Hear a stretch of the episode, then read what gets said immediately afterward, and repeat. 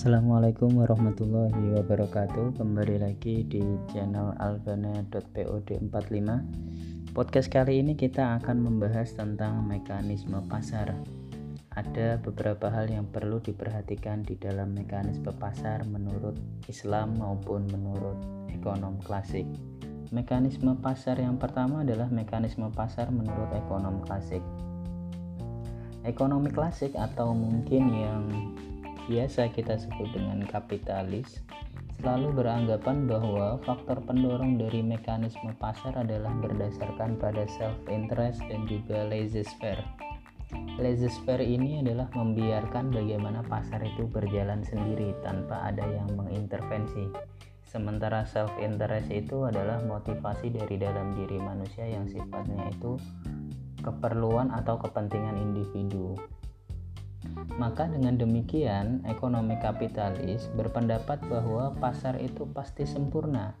Pasar itu pasti bertemu pada titik equilibriumnya atau pasar itu pasti seimbang. Jika pasar mengalami ketidaksempurnaan atau tidak mencapai pada titik equilibrium, maka secara otomatis pasar sendiri itu nanti akan kembali pada titik equilibriumnya. Kenapa demikian? Karena menurut Adam Smith ada faktor-faktor lain yang sangat kompleks yang tidak bisa dijelaskan atau yang kemudian Adam Smith menganggap itu sebagai invisible hand atau tangan tak nampak. Invisible hand lagi-lagi menurut Adam Smith adalah segala sesuatu yang sifatnya itu sangat kompleks yang terjadi di kehidupan sehari-hari yang kemudian invisible hand ini menentukan e, atau memberikan pengaruh kepada aktivitas ekonomi manusia secara keseluruhan. Bagi ekonom kapitalis, invisible hand ini tidak ada hubungannya dengan kaitannya dengan Tuhan atau menurut ekonom kapitalis, baginya itu Tuhan sudah menciptakan alam semesta. Setelah itu murni manusia yang menjalankan aktivitas ekonomi dan sebagainya di dalamnya. Artinya, ekonom kapitalis itu mendinai atau menolak bahwasannya ada campur tangan Tuhan dalam mekanisme pasar di dalam ekonomi. Apapun yang terjadi di dalam pasar itu adalah murni perilaku manusia itu sendiri. Bahkan kemudian ada yang berpendapat bahwa invisible hand ini adalah pemerintah. Kenapa demikian? Karena pemerintah mampu merubah mekanisme pasar dengan kekuatannya. Seperti pembuatan regulasi, penetapan pajak, upah buruh, dan yang lain sebagainya. Kekuatan-kekuatan pemerintah secara makro ini kemudian dianggap sebagai tangan tak nampak untuk merubah mekanisme pasar secara sempurna. Lalu bagaimana Islam memandang tentang mekanisme pasar? Pasar menurut Islam itu sama dengan yang disebutkan oleh ekonom klasik tadi, bahwa mekanisme pasar itu harus sempurna dan seimbang, tidak boleh ada intervensi yang berlebihan terhadap mekanisme pasar. Pasar adalah tempat yang pertama kali dibangun Rasulullah ketika hijrah ke Madinah. Bahkan Rasul sendiri ketika telah membangun pasar Islam, Rasulullah tidak serta-merta menutup pasar-pasar milik orang Yahudi dan Nasrani. Hal tersebut mengindikasikan bahwa Rasul juga sepakat dengan adanya mekanisme pasar yang sempurna. Artinya biar supply dan demand yang menentukan titik equilibrium dari pasar itu sendiri. Bahkan Rasul sendiri menolak untuk menetapkan harga gandum yang ketika itu naik melebihi harga wajar karena adanya kelangkaan.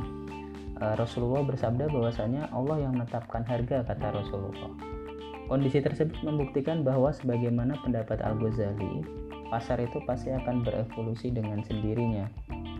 Artinya pasar itu pasti akan menemui titik equilibriumnya. Jawaban Rasulullah tentang penolakan penetapan harga gandum tadi membuktikan bahwa ada peran Tuhan dalam aktivitas ekonomi. Dengan demikian, invisible hand di sini adalah Tuhan. Menurut saya pribadi itu menjadi masuk akal karena sebenarnya segala sesuatu atau semua aktivitas manusia di dunia ini, ekonomi, sosial, dan yang sebagainya itu pasti ada peran Tuhan di dalamnya. Contohnya dalam ekonomi misalnya, bagaimana kemudian Tuhan atau invisible hand ini mampu merubah harga atau mampu merubah mekanisme pasar. Kita ambil contohnya. Contoh bagaimana Tuhan mampu merubah harga cabai misalnya. Untuk menjadikan harga cabai itu naik, maka cukup mudah bagi Tuhan untuk mendatangkan bencana alam seperti banjir, tanah longsor, gunung meletus, dan yang lain sebagainya. Saat bencana terjadi, maka kelangkaan terjadi dan harga cabai otomatis akan naik. Ini adalah contoh tentang bagaimana Tuhan memberikan perannya dalam mekanisme pasar, dan invisible hand bagi saya itu nyata adanya. Jadi invisible hand yang tadi disebutkan oleh Adam Smith, sesuatu yang kompleks, itu adalah sebenarnya peran Tuhan dalam mekanisme pasar itu sendiri. Islam itu sangat menghargai terhadap mekanisme pasar berdasarkan pada ketentuan Allah bahwa aktivitas ekonomi itu harus dilakukan secara baik dan suka sama suka atau antarodin minkum. Bahkan di dalam Al-Quran dinyatakan dalam surat An-Nisa ayat dua puluh sembilan, yang artinya adalah, wahai orang-orang yang beriman, janganlah kamu saling memakan harta sesamamu dengan cara yang batil, kecuali dengan jalan perniagaan yang berlaku dengan suka sama suka di antara kamu. Dan janganlah kamu membunuh dirimu, sesungguhnya Allah Maha Penyayang kepadamu.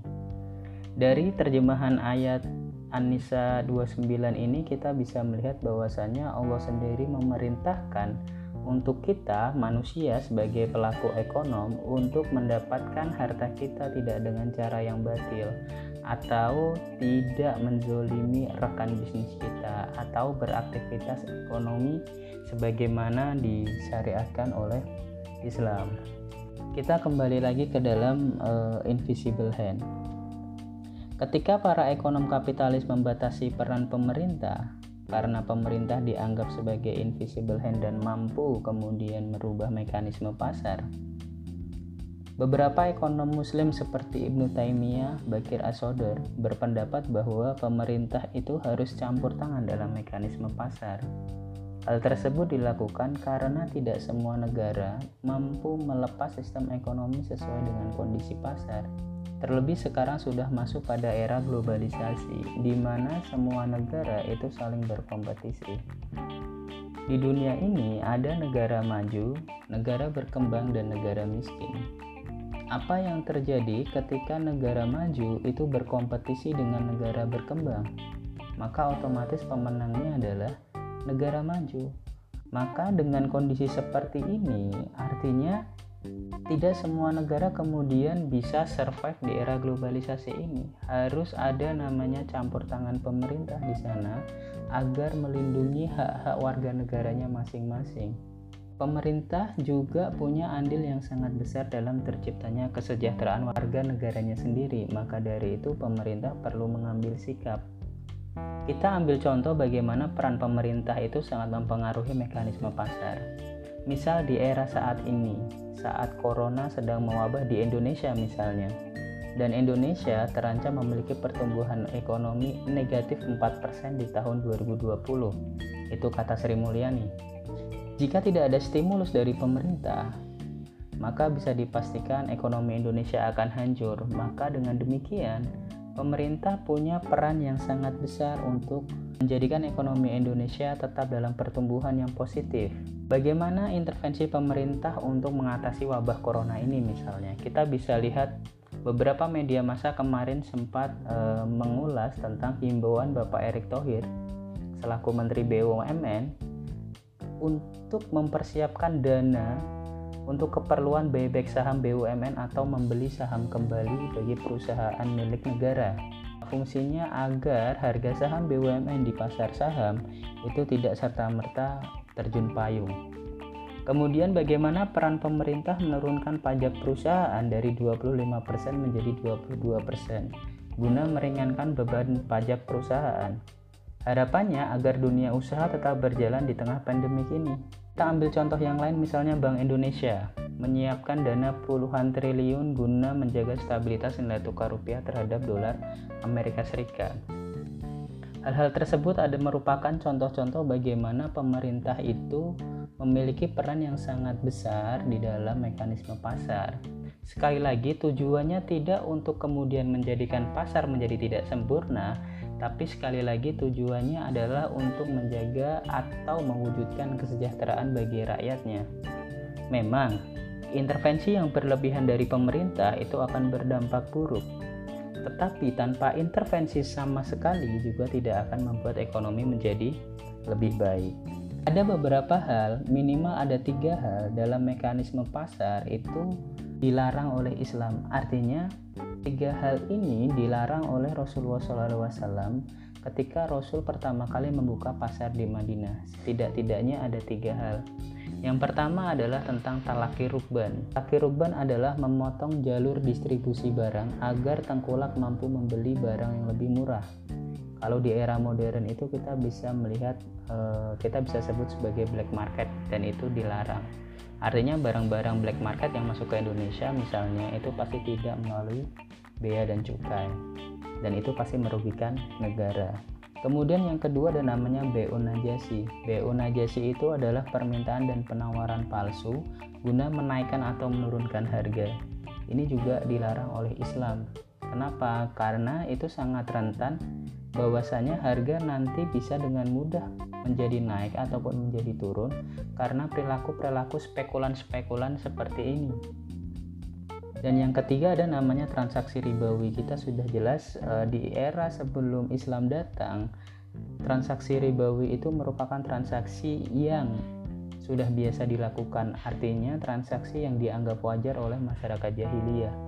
Nah, ketika Islam datang, maka transaksi ini secara berlahan-lahan itu bisa diminimalisir, bahkan bisa dihilangkan dari tradisi masyarakat Islam.